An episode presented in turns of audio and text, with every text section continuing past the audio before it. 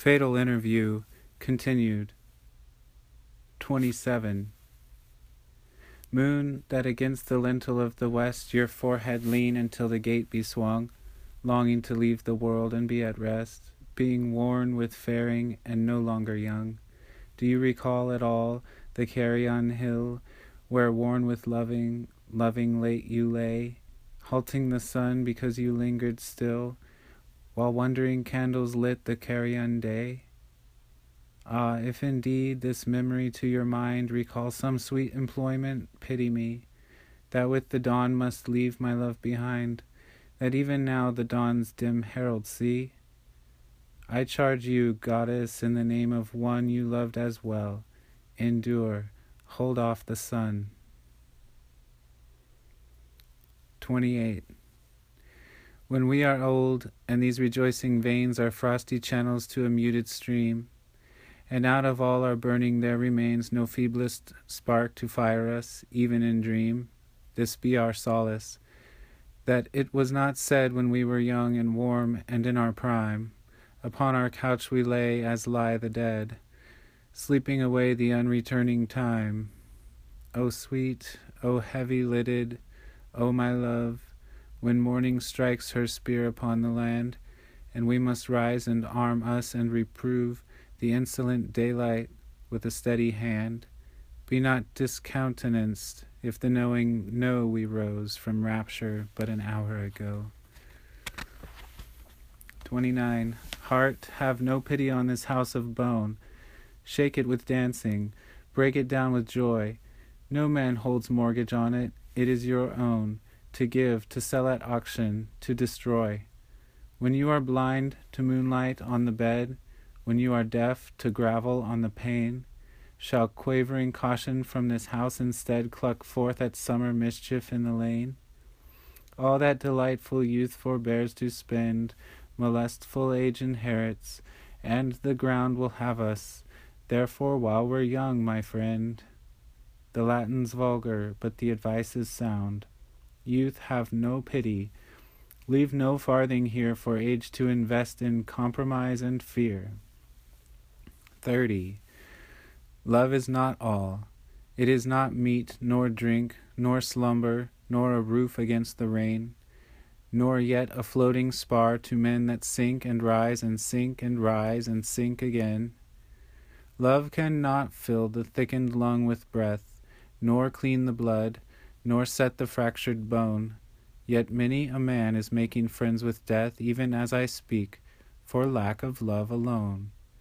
It well may be that in a difficult hour, pinned down by pain and moaning for release, or nagged by want past resolution's power, I might be driven to sell your love for peace, or trade the memory of this night for food.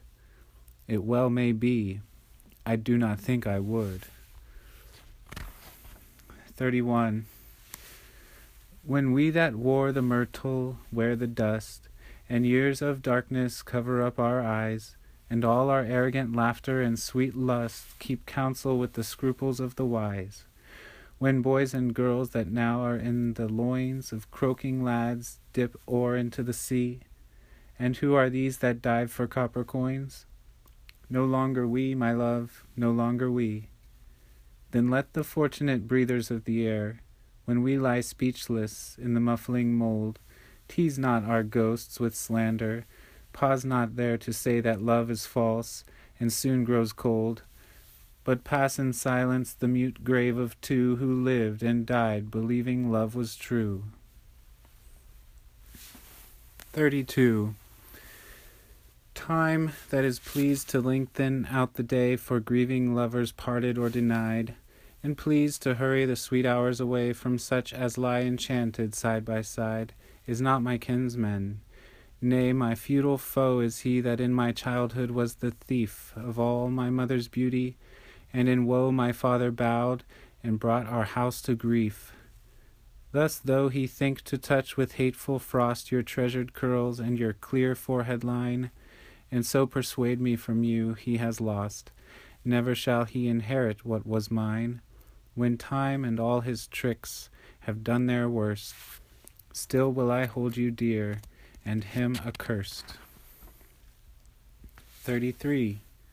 Sorrowful dreams remembered after waking, shadow with dolor all the candid day. Even as I read, the silly tears outbreaking splash on my hands and shut the page away. Grief at the root, a dark and secret dolor, harder to bear than wind and weather grief, clutching the rose, draining its cheek of color, drying the bud, curling the opened leaf. Deep is the pond, although the edge be shallow, frank in the sun, revealing fish and stone, climbing ashore to turtlehead and mallow. Black at the center beats a heart unknown. Desolate dreams pursue me out of sleep. Weeping I wake, waking I weep, I weep. 34. Most wicked words, forbear to speak them out. Utter them not again. Blaspheme no more against our love with maxims learned from doubt. Lest death should get his foot inside the door, we are surrounded by a hundred foes, and he that at your bidding joins our feast, I stake my heart upon it, is one of those. Nor in their councils does he sit the least. Hark not his whisper, he is time's ally, kinsman to death, and leman of despair. Believe that I shall love you till I die. Believe, and thrust him forth, and arm the stair, and top the walls with spikes and splintered glass, that he past gutted should again he pass. 35. Clearly my ruined garden as it stood before the frost came on it, I recall, stiff marigolds, and what a trunk of wood the zinnia had, that was the first to fall. These pale and oozy stalks, these hanging leaves, never less and darkened, dripping in the sun, cannot gainsay me, though the spirit grieves and wrings its hands at what the frost has done. If in a widening silence you should guess I read the moment with recording eyes, taking your love and all your loveliness into a listening body hushed of sighs. Though summer's rife in the warm rosen season, rebuke me not, I have a winter reason. 36. Hearing your words, and not a word among them tuned to my liking, on a salty day, when inland woods were pushed by winds that flung them, hissing to leeward like a ton of spray, I thought how off Matinicus the tide came pounding in, came running through the gut, while from the rock the warning whistle cried, and children whimpered, and the doors blew shut. There in the autumn, when the men go forth, with slapping skirts the island women stand in gardens stripped and scattered, peering north, with dahlia tubers dripping from the hand, the wind of their endurance driving south, flattened your words against your speaking mouth.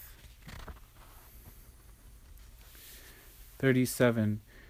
Believe, if ever the bridges of this town, whose towers were builded without fault or strain, be taken and its battlements go down. No mortal roof shall shelter me again.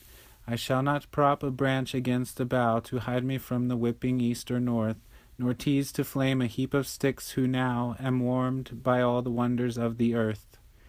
Do you take ship unto some happier shore in such event, and have no thought for me? I shall remain, to share the ruinous floor with roofs that once were seen far out at sea to cheer a mouldering army on the march, and beg from spectres by a broken arch. 38. You say, since life is cruel enough at best, you say, considering how our love is cursed, and housed so bleakly that the seagull's nest were better shelter, even as better nursed between the breaker and the stingy reeds, ragged and coarse, that hiss against the sand, the gull's brown chick, and hushed in all his needs, than our poor love so harried through the land, you being too tender, even with all your scorn, to line his cradle with the world's reproof, and I too devious, too surrendered, born too far from home to hunt him even a roof out of the rain. O tortured voice, be still. Spare me your premise. Leave me when you will. 39. Love me no more. Now let the god depart. If love be grown so bitter to your tongue, Here is my hand. I bid you from my heart farewell. Fare very well. Be always young. As for myself, mine was a deeper drouth. I drank and thirsted still. But I surmise my kisses now are sand against your mouth, teeth in your palm and pennies on your eyes. Speak but one cruel word to shame my tears. Go but in going stiffen up my back to meet the yelping of the mustering years. Dim, trotting shapes that seldom will attack two with a light who match their steps and sing. To one alone and lost, another thing. 40. You loved me not at all, but let it go. I loved you more than life, but let it be. As the more injured party, this being so, the hour's amenities are all to me, the choice of weapons. And I gravely choose to let the weapons tarnish where they lie, and spend the night in eloquent abuse of senators and popes and such small fry, and meet the morning standing, and at odds with heaven and earth and hell and any fool who calls his soul his own, and all the gods and all the children getting dressed for school, and you will leave me, and I shall entomb what's cold by then in an adjoining room.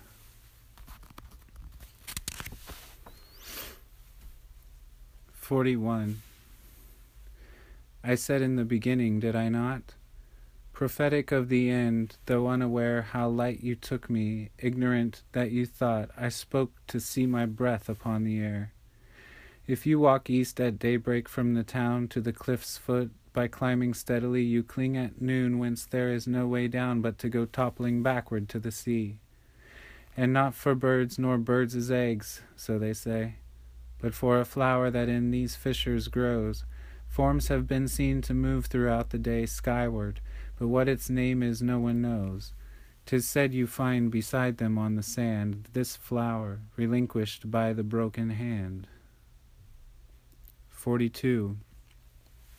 O ailing love, compose your struggling wing. Confess, you mortal, be content to die. How better dead than be this awkward thing dragging in dust its feathers of the sky, hitching and rearing, plunging beak to loam, upturned, dishevelled, uttering a weak sound, less proud than of the gull that rakes the foam, less kind than of the hawk that scours the ground while yet your awful beauty, even at bay, beats off the impious eye, the outstretched hand, and what your hue or fashion none can say. Vanish, be fled, leave me a wingless land, save where one moment down the quiet tide fades a white swan with a black swan beside. 43. Summer be seen no more within this wood, nor you, red autumn, down its paths appear. Let no more the false mitrewort intrude, nor the dwarf cornel, nor the gentian here. You to be absent, unavailing spring, nor let those thrushes that with pain conspire from out this wood their wild arpeggios fling, shaking the nerves with memory and desire. Only that season which is no man's friend, you, surly winter, in this wood be found. Freeze up the year, with sleet these branches bend through, though rasps the locust in the fields abound. Now darken sky, now shrieking blizzard blow. Farewell, sweet bank, be blotted out with snow.